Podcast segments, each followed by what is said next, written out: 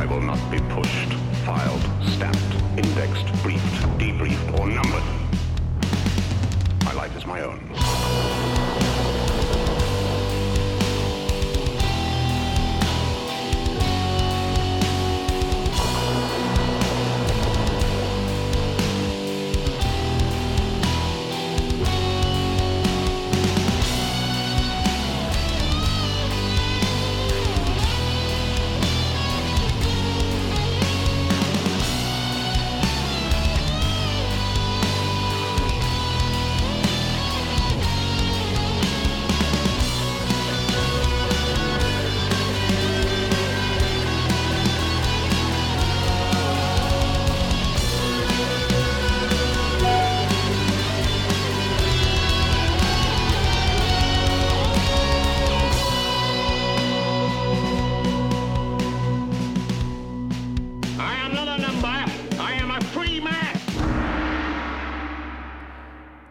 Salut, chers auditeurs. Euh, bienvenue dans un nouveau podcast.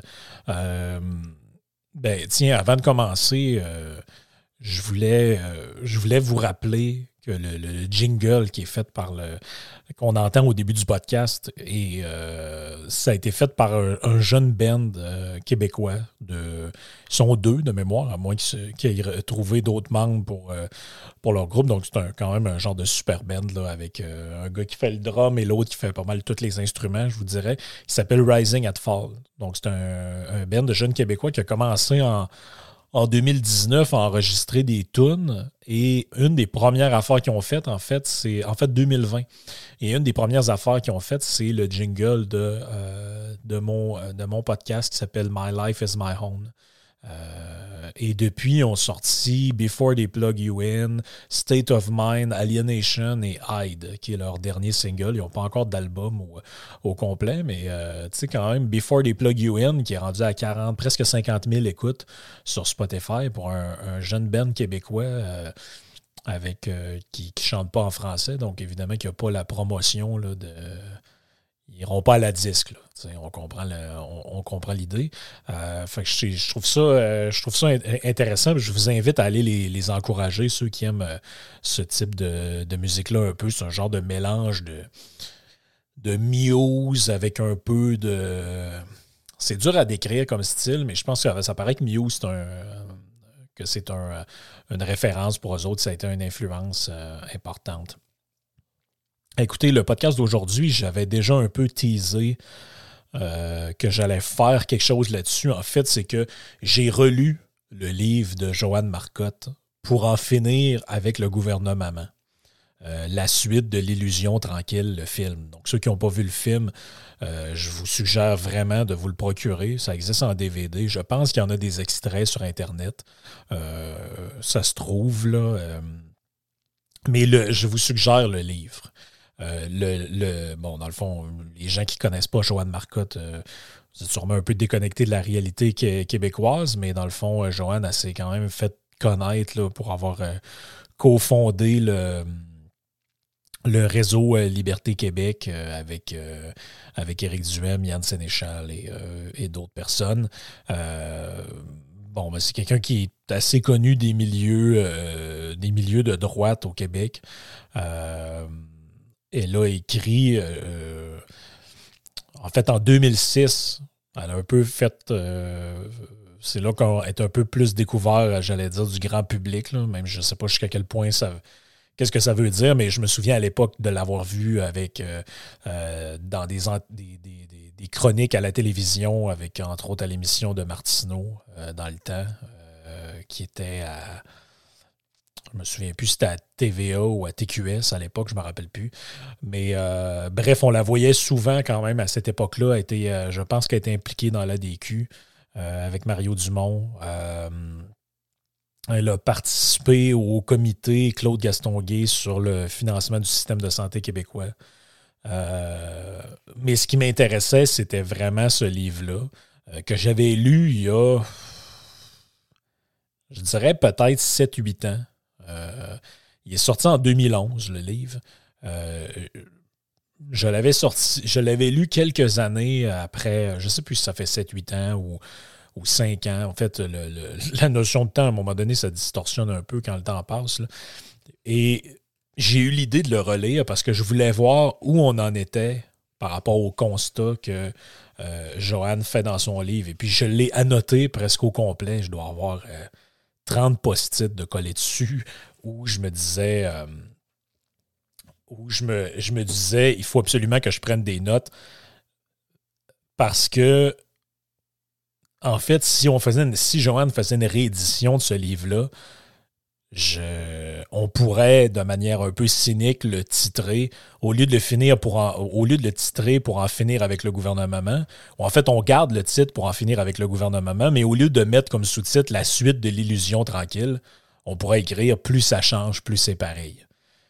Euh, je vais être franc, à part les noms dont il est question. D'ailleurs, c'est très drôle. Il y a des gens là-dedans qui, depuis, ont retourné leur veste et puis sont devenus des amoureux du régime, puis même Certains, euh, je pense à un en particulier, sont même devenus des gens d'extrême gauche depuis. Donc, c'est quand même assez, euh, assez particulier. Un d'entre eux est rendu conseiller de, François Legault. Donc, c'est, euh, c'est.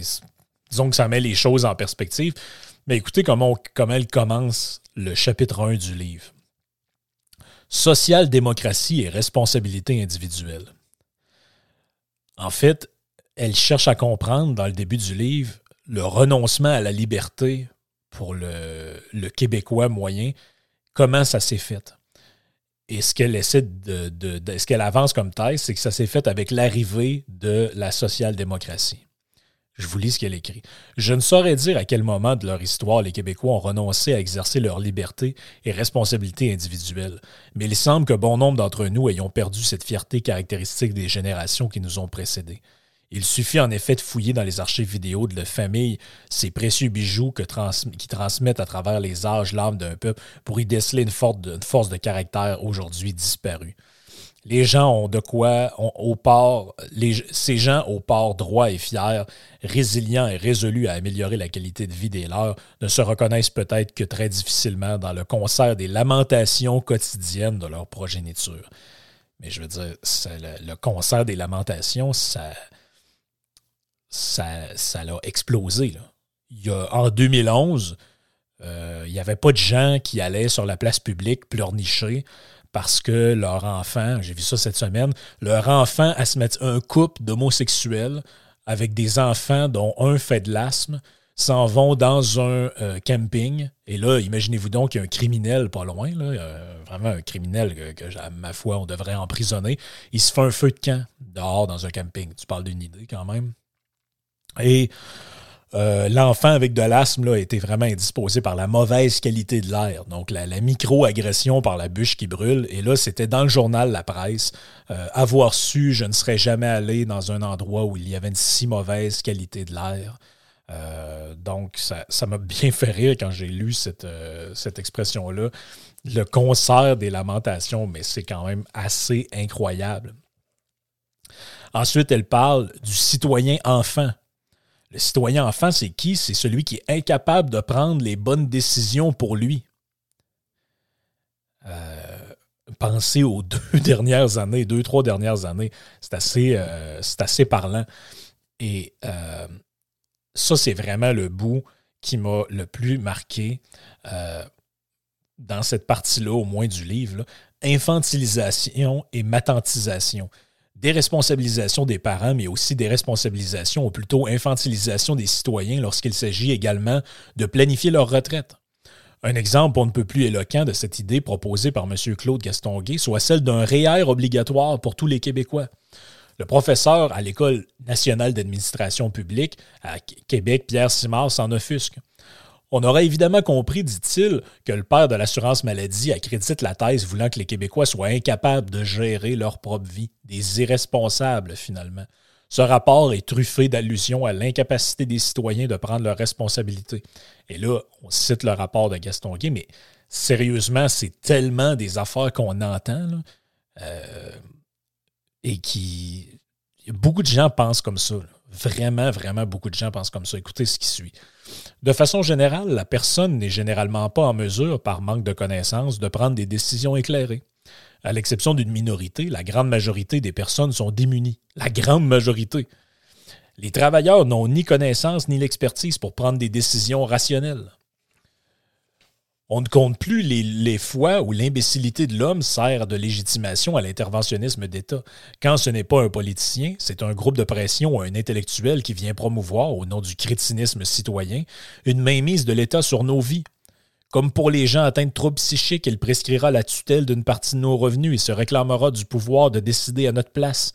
À terme, ces conditions successives nous enlèveront pratiquement tout moyen d'exercer une quelconque liberté sur notre choix de vie pensez à tout ce qu'on a fait avec la COVID, mais pensez également à tout ce qu'on raconte par rapport au climat.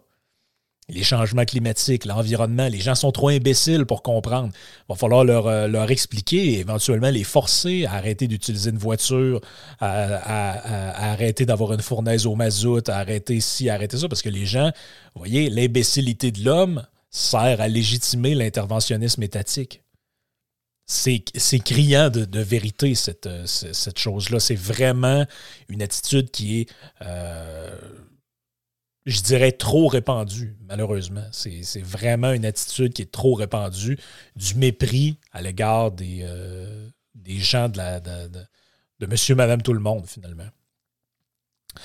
Et là, c'est la question, une des questions qui est posée dans le livre, page 27, entre autres, quelle est l'origine de cette manière de voir les choses? Quelle est l'origine de cette déresponsabilisation citoyenne ou quelle est l'origine de ce gouvernement, cet État omnipotent, omnipuissant, qui veut vous dire quoi manger, à quelle heure aller dormir, quoi faire, euh, comment gérer votre vie, qu'est-ce qui est bon pour vous, devriez-vous prendre le vélo, un petit tour de métro, qu'est-ce qui est bon pour vous? Et évidemment, évidemment, c'est devenu un peu un cliché aujourd'hui, mais c'est quand même ça. On parle du remplacement de l'Église par l'État. Cette montée de l'expansionnisme d'État dans l'histoire canadienne et québécoise est somme toute récente, nous apprennent les historiens, les économistes historiens. Fondateur du think tank Atlantic Institute for Market Study, Brian Lee Crawley conçoit que le Canada s'est effectivement transformé. Dans son essai Fearful Symmetry, The Fall and Rise of Canada's Funding Value, la naissance d'un nouveau Canada serait intimement liée à l'élection du gouvernement libéral québécois de Jean Lesage. Forget July the 1st, the birthday of the old Canada found in 1867. The new Canada was born on June 22, 1960. The profound transformation that emerged so forcefully in the last five decades or so can be summarized as a Canada of expansive government and social program, uh, of bilingualism and multiculturalism, of the appeasement and endless list of demand from Quebec nationalists, of the abandonment of anything but highly sanitized history of the country, of the decline of the work ethic of the family and our fertility. Donc, lui, il fixe, ça c'est signalé par Joanne dans le livre, le début de ce nouveau, de ce nouvel État-là, de ce nouveau gouvernement, avec, à l'échelle pan-canadienne, en fait, avec l'élection euh, de Jean Lesage.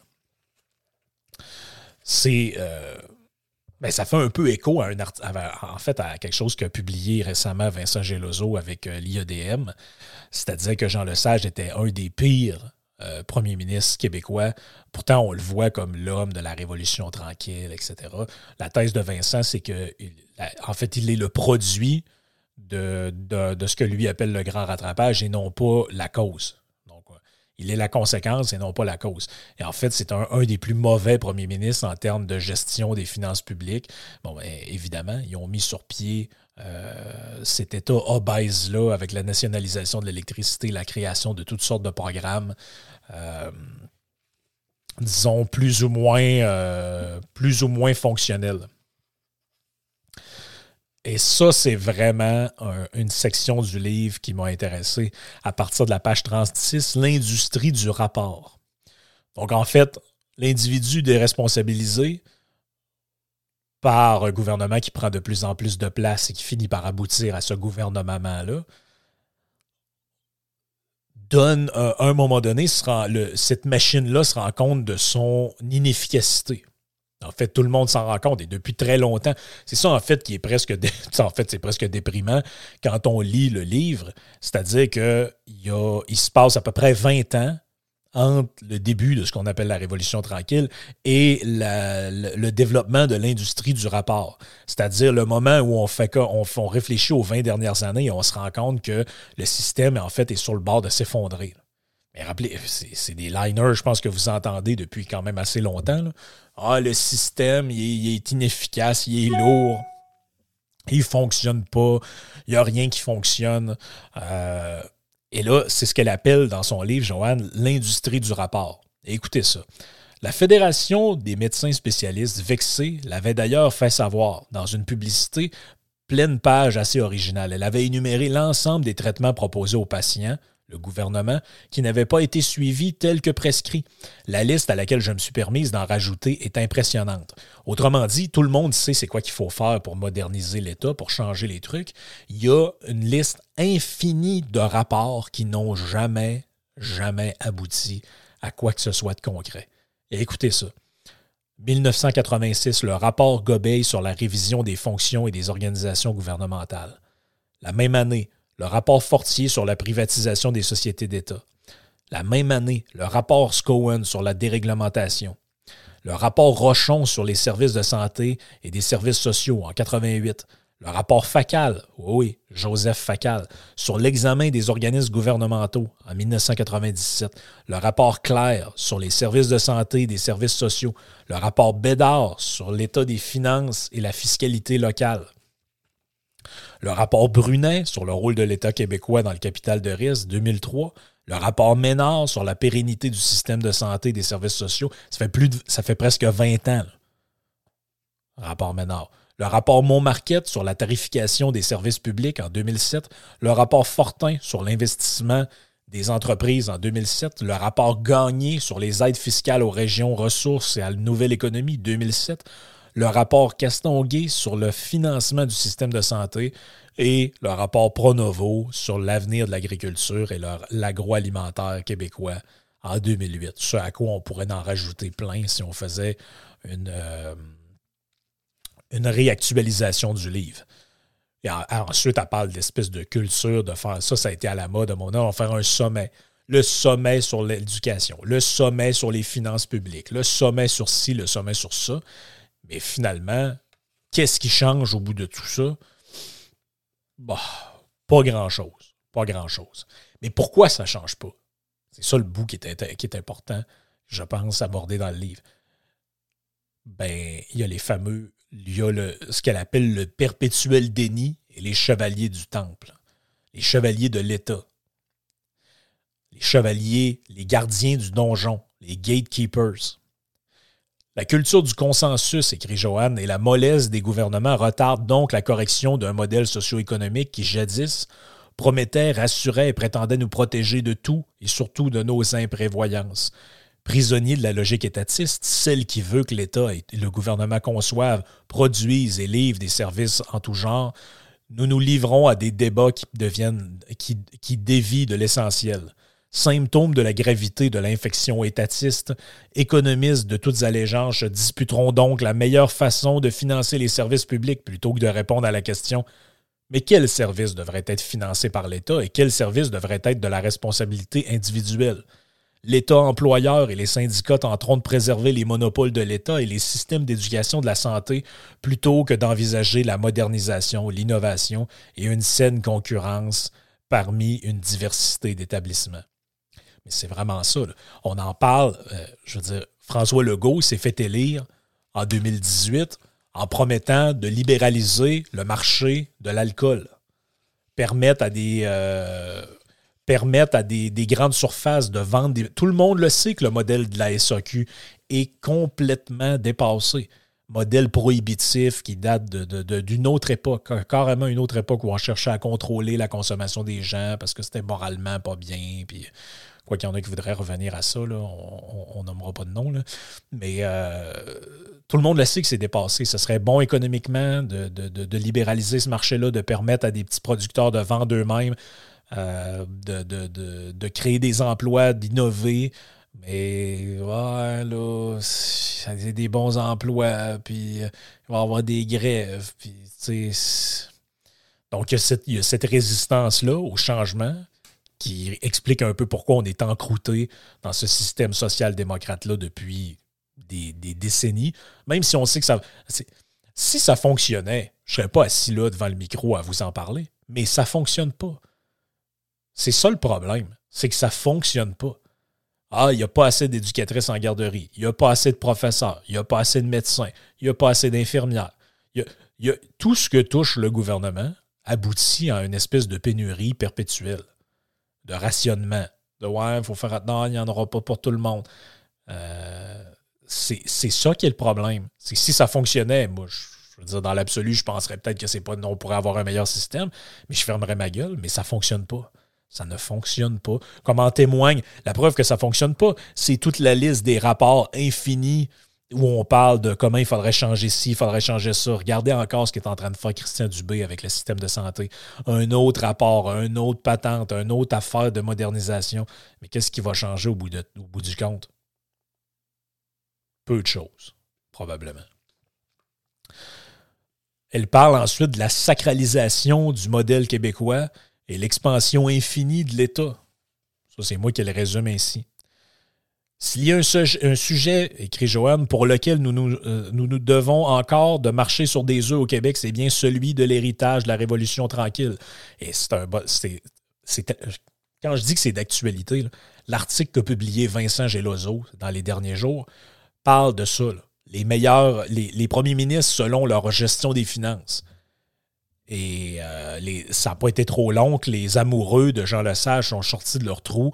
C'était dégueulasse, puis ça a été le meilleur, puis nous a maître chez nous, puis toute la patente. Les chiffres sont là, les amis. Les chiffres sont là. Encore aujourd'hui, remettre en question cet, cet héritage est délicat, sinon périlleux, ce que je viens de dire. On le sait maintenant, l'époque de la Révolution tranquille n'est pas tant une époque de grande innovation qu'une période où le Québec s'est mis à jour une époque de rattrapage essentiellement. Donc là, je pense qu'elle fait écho à ce, que, raconte Vincent. Mais pour les constructivistes de l'époque, c'était les années 60, le monde était beau, le ciel était bleu et c'était le début d'un temps nouveau. Au cours de cette période, les parents des baby boomers se sont offerts la gratuité des services d'éducation pour leurs enfants et un accès universel aux hôpitaux pour leurs parents à un moment où l'espérance de vie était de 71 ans, 81 ans en 2009. La Régie des rentes du Québec était créée et constituait un des éléments du filet social qui, euh, le croyait-il, les distinguait de leurs voisins anglophones. Petit à petit, l'État devenait non seulement maître d'œuvre dans l'échafaudage des services sociaux universellement accessibles aux citoyens, mais il en devenait le fournisseur. Désormais, L'État et donc les employés du gouvernement allaient vous voir naître, vous éduquer, vous soigner et vous préparer pour vos quelques années de retraite. La démonstration la plus percutante a sans doute été pour plusieurs celle qui portait sur la soi-disant solidarité sociale québécoise. En décortiquant l'ensemble des programmes sociaux mur à mur et en évaluant les résultats, le constat était franchement choquant au lieu de distribuer la richesse vers les véritables démunis et de favoriser la mobilité sociale de façon efficace, nos programmes sociaux favorisaient davantage la classe moyenne supérieure, les plus riches, quoi. Comme l'écrit le professeur d'histoire Marc Simard dans un texte intitulé Les privilégiés, la résistance au changement ne tient pas tant à l'efficacité du modèle québécois, mais bien à une culture de préservation des droits acquis de certains privilégiés. Et là, elle cite Marc Simard. L'attachement au soi-disant modèle québécois n'est au fond que la somme des refus d'individus et des groupes sociaux de renoncer à leurs prérogatives. Les vrais progressistes, à toutes les époques, sont les rares individus qui sont favorables aux réformes nécessaires, y compris quand celles-ci menacent leurs privilèges. C'est tellement ça. Je veux dire, tout ce qui est écrit là-dedans, ou à peu près, c'est exactement la même chose qui se passe en ce moment. C'est exactement la même chose. Il y a un bout que j'ai trouvé intéressant là-dedans. Elle explique que une thèse que je trouve assez intéressante, l'idée que l'idéologie dominante au Québec, ce qui est, ce qui n'est en fait, c'est quoi le propre de l'idéologie dominante, c'est qu'elle n'est pas perçue comme idéologie, mais comme comme en fait, elle est prise d'emblée comme réalité. C'est-à-dire que si vous allez, euh, je ne sais pas moi, à une époque où tout le monde est chrétien, catholique, pratiquant, les gens ne sont pas comme ah, l'idéologie dominante catholique. En fait, ils n'en ont pas conscience. Pour eux, c'est la normalité. Tout le monde pense comme ça ou presque, et c'est les autres qui ont un problème. Mais au Québec, l'idéologie dominante, qui est pris pour acquis par une très vaste majorité des gens qui, en tout cas, qui interviennent dans le milieu médiatico-politique, c'est une forme de populisme de gauche.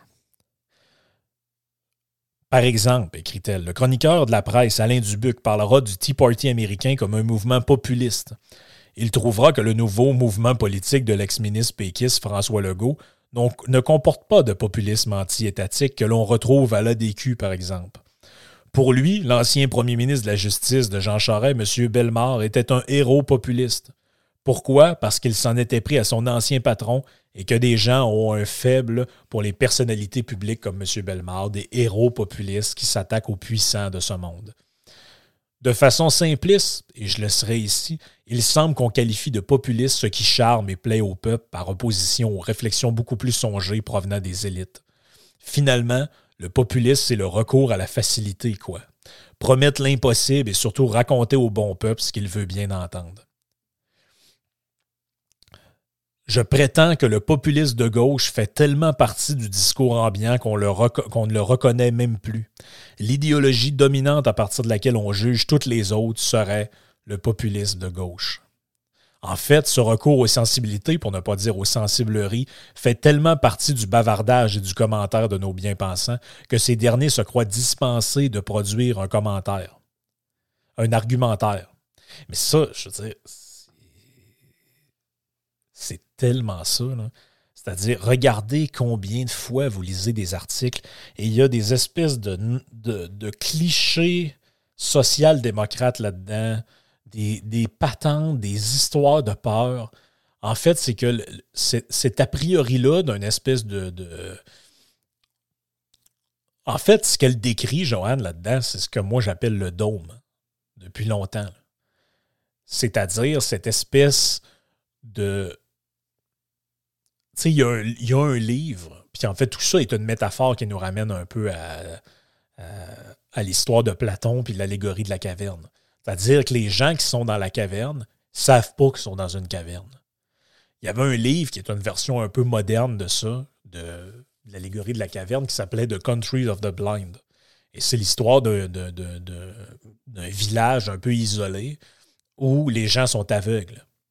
Mais si tout le monde est aveugle, personne ne sait que c'est pas normal d'être aveugle. Vous comprenez l'idée? Mais c'est ça un peu l'idéologie dominante qui est incrustée. L'anti-américanisme, ça en fait partie. Euh, la haine de, de, l'anglais, ça en fait partie. Euh, l'aspect tricoté serré, ça en fait partie. Toutes ces affaires-là, en fait, qui pourraient nous ramener au livre euh, Les 36 cordes sensibles des Québécois, c'est vraiment quelque chose qui est en fait, on touche à quelque chose là-dedans qui est de l'ordre presque de l'intangible. Elle amène l'aspect euh, de l'analyse euh, de l'analyse de la politique selon ce qu'on appelle la théorie des choix publics. Et la théorie des choix publics, c'est quoi? C'est la recherche du profit électoral. Donc, pourquoi ça ne change pas en réalité? Donc, si je récapitule, l'individu progressivement déresponsabilisé engendre le gouvernement. Le gouvernement entretient cet individu-là dans une espèce de cercle vicieux où il est de plus en plus responsabilisé, de, déresponsabilisé, de plus en plus euh, materné. On sait que le système ne marche pas. On produit tous les rapports du monde pour le modifier. Pourquoi il ne modifie pas?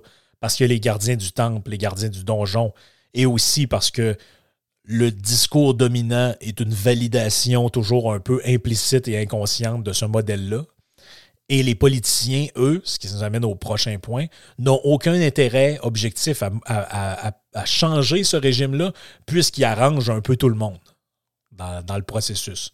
Bon, il y a des gens qui sont complètement lésés par le processus, par le système, mais ils le sont de, manière sectorielle ou temporaire. Les autres trouvent les gens qui travaillent dans des sociétés d'État ou les gens qui sont dans des syndicats, whatever, ils n'ont aucun intérêt à ce que ce système-là soit changé, soit modernisé, parce que comme le rappelle avec l'histoire, avec la citation de Marc Simard, c'est les vrais progressistes sont ceux qui, à toute époque, ont supporté les changements nécessaires, les réformes nécessaires, même si ça remet en cause leurs privilèges et leurs acquis.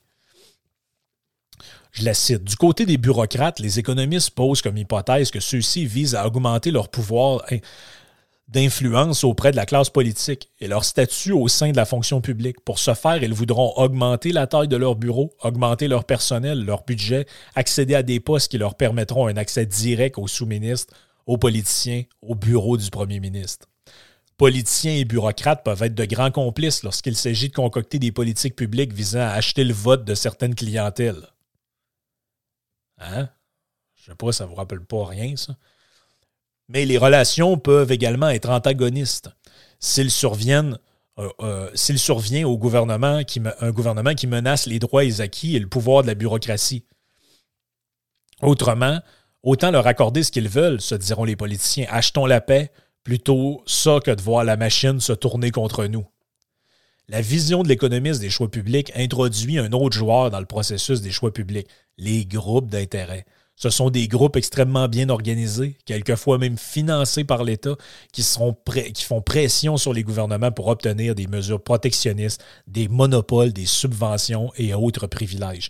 Je pense qu'il n'y a pas une journée que je n'ouvre pas le journal que ce qui est écrit là se vérifie l'association d'un tel demande au, gouvernement de réglementer Airbnb, de réglementer Uber, de demander à ce qu'on interdise telle affaire, de demander à ce qu'on leur permette telle autre affaire.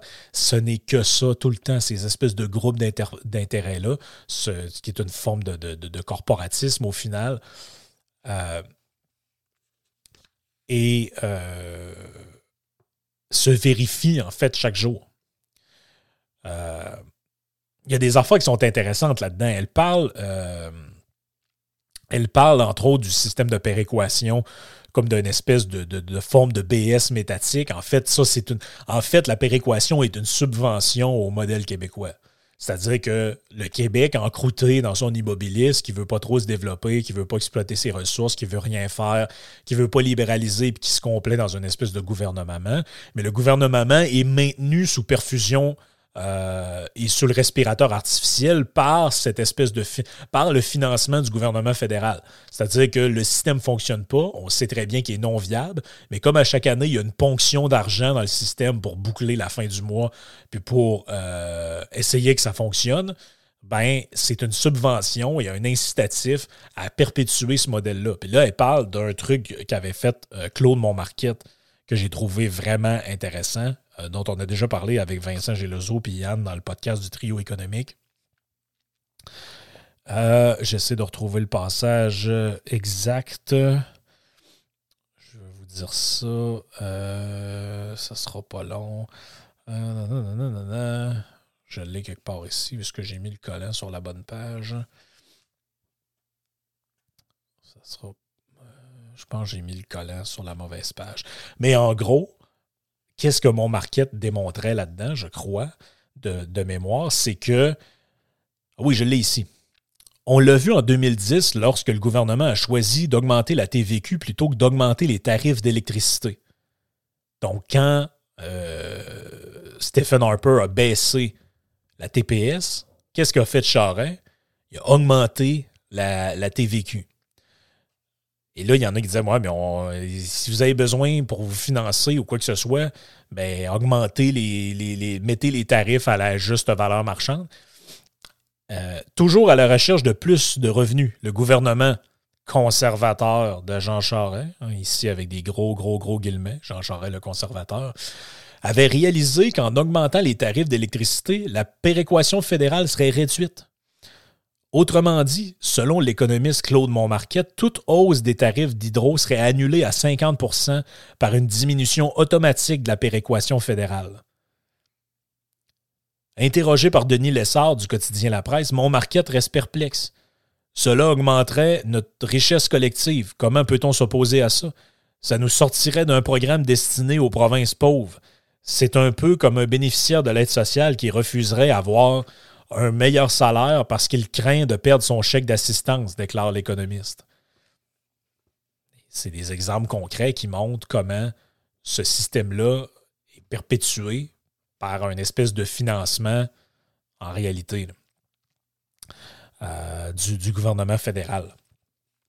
Il y a l'hypothèse là-dedans euh, du fait qu'il n'y a rien qui change euh, parce qu'on veut maintenir une certaine paix sociale. La paix sociale, c'est quoi si on ne veut pas avoir de manifestation? On ne veut pas avoir rien. On ne veut pas que ça brasse. Parce que quand Jean Charest s'est fait élire en 2003, il y avait la promesse du redéploiement du gouvernement, la réingénierie de l'État. Tout le monde se rappelle de ce truc-là.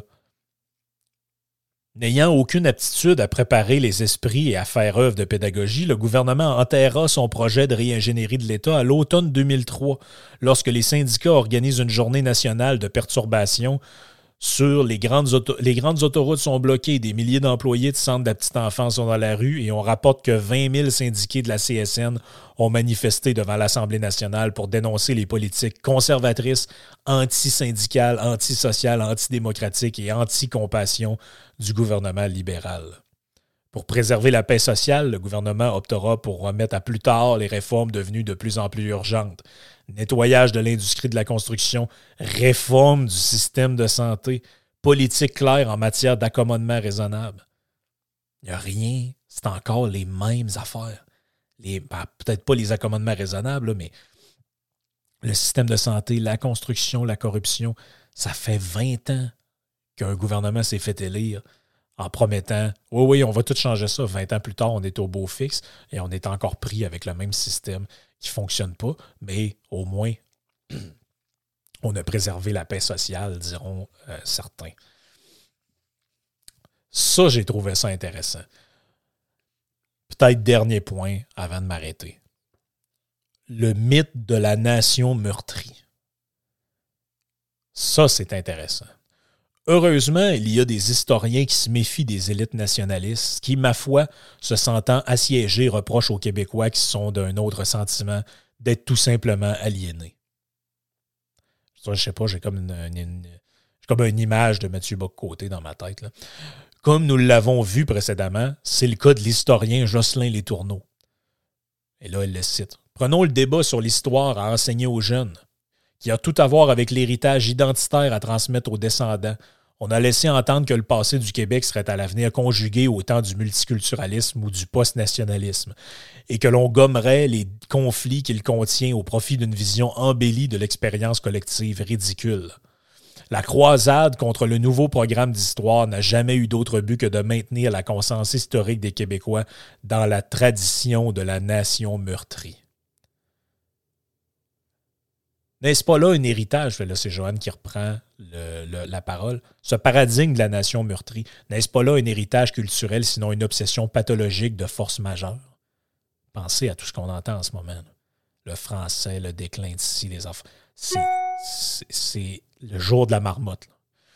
Je ne suis certainement pas sociologue ni historienne, écrit-elle, mais je vais m'aventurer à émettre l'hypothèse que l'emprunt qu'a inscrit l'historiographie de la nation meurtrie a certainement contribué de façon significative au malaise et à l'immobilisme actuel. Comment en effet prôner la liberté et la responsabilité individuelle si par ailleurs nous nous percevons encore comme des citoyens de seconde classe, impuissants face à leur avenir? Comment passer à l'âge adulte alors qu'on se perçoit comme des mal-aimés? Fort heureusement, il semble que les générations montantes ne se perçoivent plus comme des citoyens méprisés par l'anglais. Je suis au contraire persuadé qu'elle devine bien que les solutions ne viendront ni de l'ascension, ni de l'accession à l'utopie souverainiste, ni de l'utopie étatiste. Comme l'exprime si bien Thomas Sowell, il est fort possible qu'une frange importante de la population ait réalisé que les programmes gouvernementaux, quant à eux, résolvent davantage les problèmes des politiciens en quête de vote que ceux qui ultimement relèvent de la responsabilité citoyenne elle-même. Écoute, c'est. Il y a tellement d'affaires là-dedans qui. Euh, il y a tellement d'affaires qui sont intéressantes. Ce que j'ai trouvé intéressant là-dedans, c'est, peut-être en conclusion, c'est. Elle anticipe, en fait. Euh, je comprends pas comment c'est possible. honnêtement, je ne comprends pas comment c'est possible. Écoutez bien ça, ce passage-là, page 148. Aujourd'hui, un ancien ministre péquiste propose aux Québécois une nouvelle alliance, la Coalition pour l'avenir du Québec. Si on se fie au récent sondage, et si François Legault formait effectivement un parti politique, d'ici les prochaines élections provinciales, la coalition pourrait même former un gouvernement majoritaire. Le mot-clé mot est donc maintenant coalition. Ou encore coalition arc-en-ciel. Comme c'est joli tout ça. Mais coalition de quoi? Une coalition pour le changement, vous me direz? D'accord, mais quel changement? Sur quelle base pouvons-nous juger les changements proposés? Au pays de la pensée unique, les partis politiques ne se distinguent pas sur une base philosophique ou idéologique. On a aujourd'hui le sentiment que tous les partis politiques au Québec se ressemblent mis à part leur option constitutionnelle, bien sûr. C'est du pareil au même, entend-on couramment. Tous, sont sociaux-démocrates, tous sont interventionnistes sur le plan social et économique. En fait, on pourrait se demander s'il n'est pas devenu politiquement incorrect de parler de philosophie politique. On prône désormais une vision pragmatique, comme si ça pouvait exister.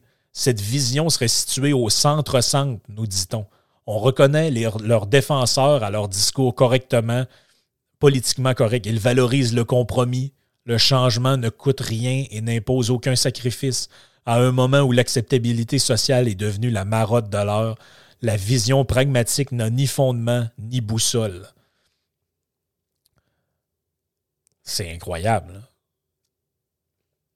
À la base, notre vision du monde repose sur la conception que l'on se fait de la nature humaine. L'homme mérite-t-il qu'on lui fasse confiance? Est-il mieux placé pour connaître ce qui est bon pour lui et les siens?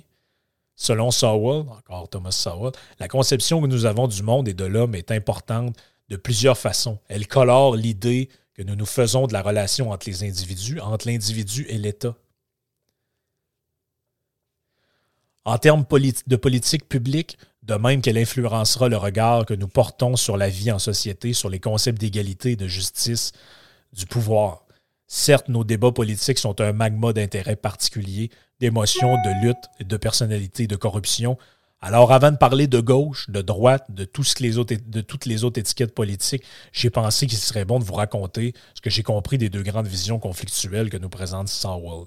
Et là, en gros, elle fait la distinction entre la gauche et la droite, mais ce qu'elle explique là-dedans un peu, c'est que dans le, dans la politique québécoise, comme le discours dominant implicite, comme l'idéologie dominante inconsciente et incrustée dans, le, l'esprit collectif ou dans la société et le populisme de gauche, toute coalition finira inévitablement par pencher à gauche.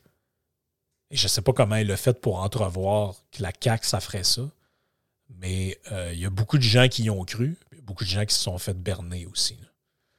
Euh, le seul bout, en fait, qui, a mal vieilli du livre, c'est l'épilogue Québec 2025, où euh, elle dit le Québec va s'être. Euh, je comprends l'exercice à l'époque, mais malheureusement, Québec, je sais pas, on peut-être 2025, je sais pas, mais si je pouvais écrire Québec 2022, je ferais juste écrire, relire le livre, parce qu'il n'y a rien qui a changé. Les faces ont changé. Je vous le dis, vous lisez ce livre-là. Les faces ont changé, les noms ont changé. Euh, les, lieux ont changé. Il y a quelques trucs qui ont changé. Mais la situation globale, les réformes à faire, euh, l'encroutement généralisé, la stigmatisation de tout le monde qui veut un peu de changement, qui veut que cette société-là euh, se modernise puis change un peu. Le mythe de la nation meurtrie, c'est encore la même même, même, même chose. J'espère que ça vous a intéressé. J'espère que ça vous donne le goût. Si vous ne l'avez jamais lu, je vous le suggère honnêtement. Joanne Marcotte pour en finir avec le gouvernement. Euh, j'ai dit pas mal de choses sur le livre, mais il en reste encore beaucoup, dont notamment, je pense, une tentative assez intéressante de définir ce que c'est que la gauche et la droite. dans, vers la fin du livre. Fait que je vous, je vous suggère de le lire. Puis, ben, écrivez-moi sur Twitter ou par email pour me dire ce que vous en avez pensé. Et nous autres, ben, on se reparle d'un prochain podcast. OK, ciao tout le monde.